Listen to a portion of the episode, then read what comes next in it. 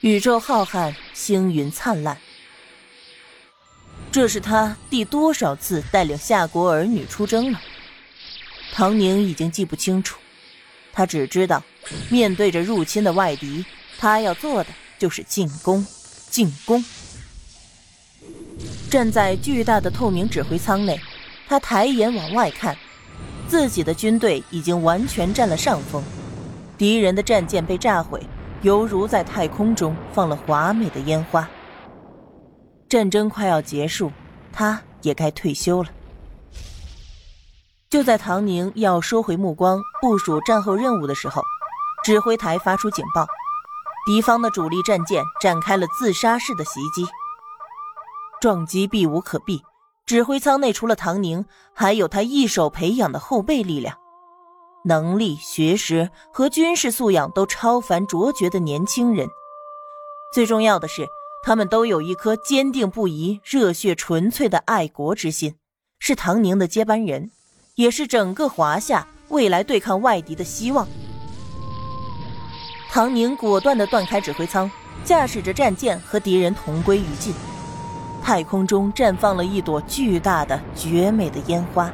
一代战神就此陨落，在无数人的心碎中，好似在庆祝战争的最终胜利。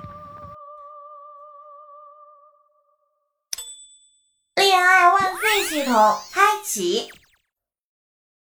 恋爱系统，唐宁也见识过不少的系统，不过都是研发中心的辅助产品。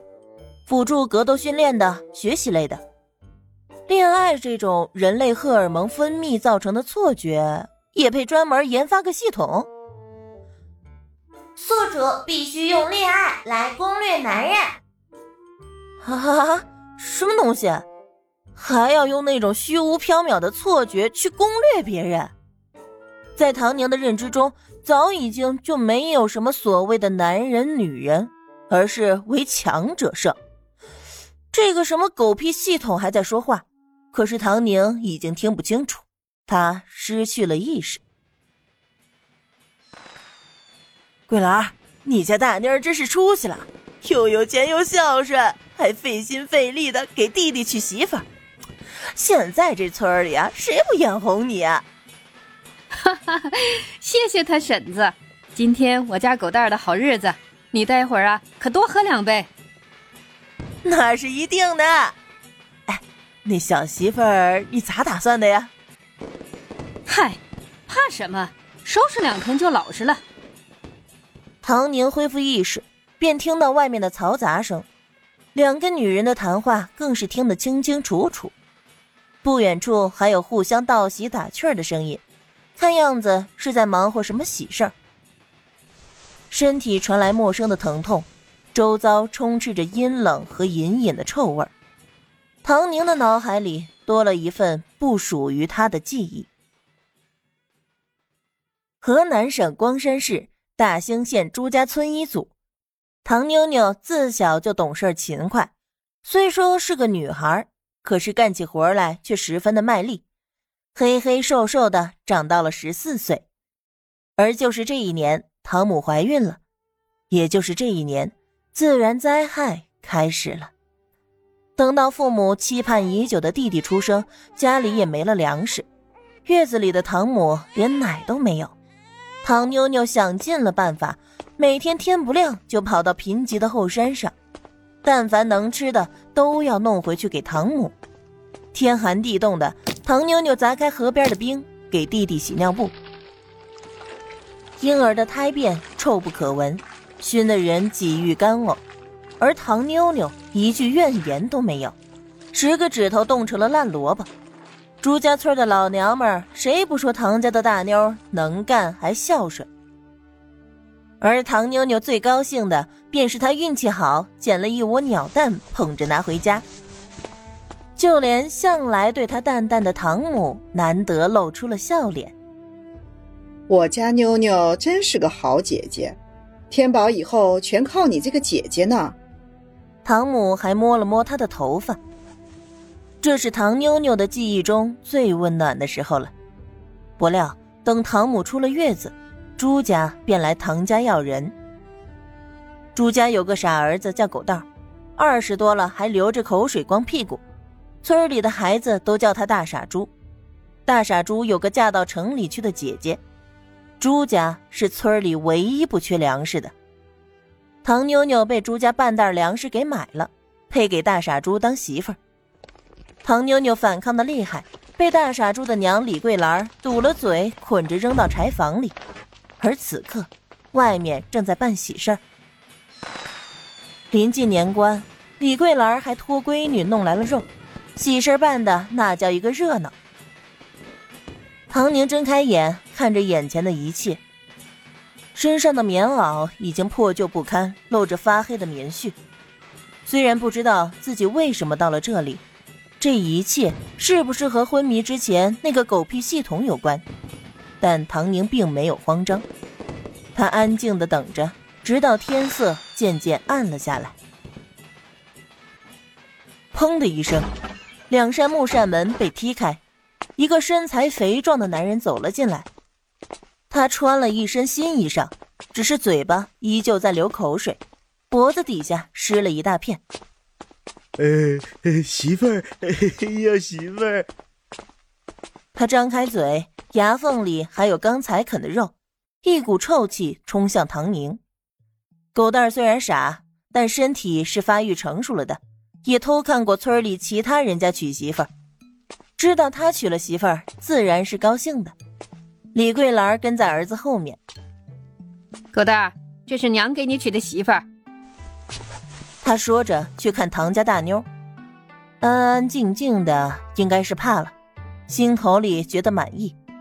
这可是他精心挑选的媳妇儿，干活是一把好手，这样的才能伺候好他儿子。大妞啊，以后跟着狗蛋儿好好过日子。饿了吧？等洞完房，娘给你端肉吃。李桂兰说着，去解唐妞妞身上的绳子，要回屋洞房了。捆着多不好看呢。唐妞妞不说话，李桂兰就当她是认命了。这年头有吃的不饿死，还想啥呢？而大傻猪一听到“洞房”二字，立刻就想到了自己曾经偷窥过的场景，根本就来不及回屋，也不管他娘在不在。他呀，根本就没有羞耻心这玩意儿，直接就扑到唐宁身上开始蹭。嘿，洞房，嘿，洞房，像是发情的畜生一般，激动的浑身发热颤抖，不住动弹。外面看热闹的村民还未散去，傻子娶媳妇儿还是买来的，那可太有热闹可看了。哎呀，傻子要和媳妇儿洞房了！哼，大傻猪也不傻嘛，还知道用那儿。那傻子见到女的就流口水。我看他早就憋坏了，也不知道唐妞妞能不能抵得住啊！李桂兰急得打了儿子两下：“你着什么急？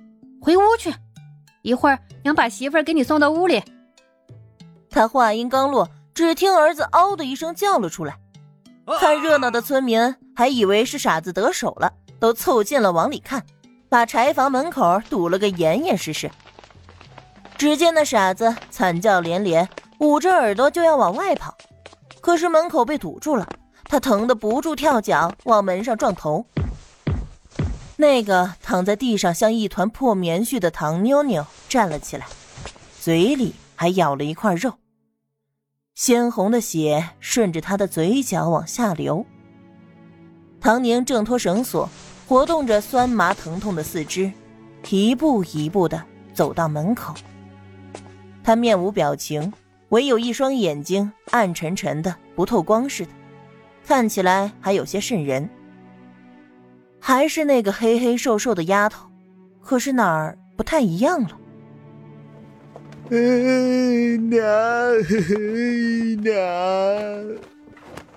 大傻猪总算是冲到院子里，疼的是满地打滚。娘，媳妇儿在咬我，娘。他在外面受了欺负，总是喊娘。李桂兰出了名的泼辣，总是带着他不依不饶的找回来。村民们本就对傻子娶媳妇儿充满了兴趣，那种热切里带着隐秘而不可说的恶意。傻子怎么娶媳妇儿呢？怎么洞房呢？万一他不会，他爹娘是不是还要在边上教着呀？那新媳妇儿岂不是要闹？嘿，闹了好啊，闹了才有热闹看。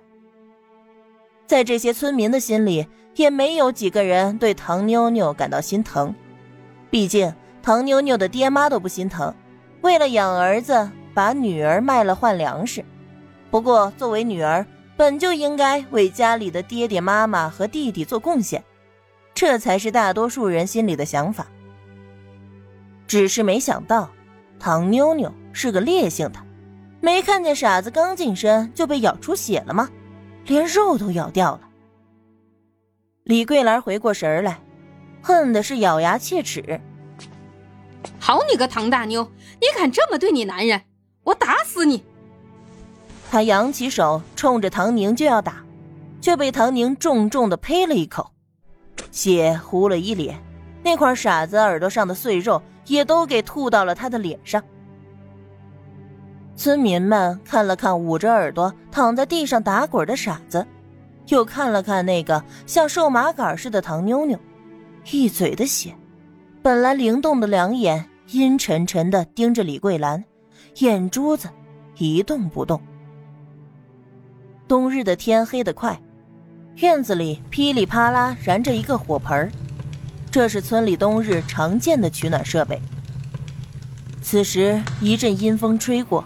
在场的所有人都忍不住打了个激灵。这唐大妞，该不会是疯了吧？在家里勤勤恳恳干活伺候老娘弟弟，不料被半袋粮食卖给傻子当媳妇儿，这是被逼疯了？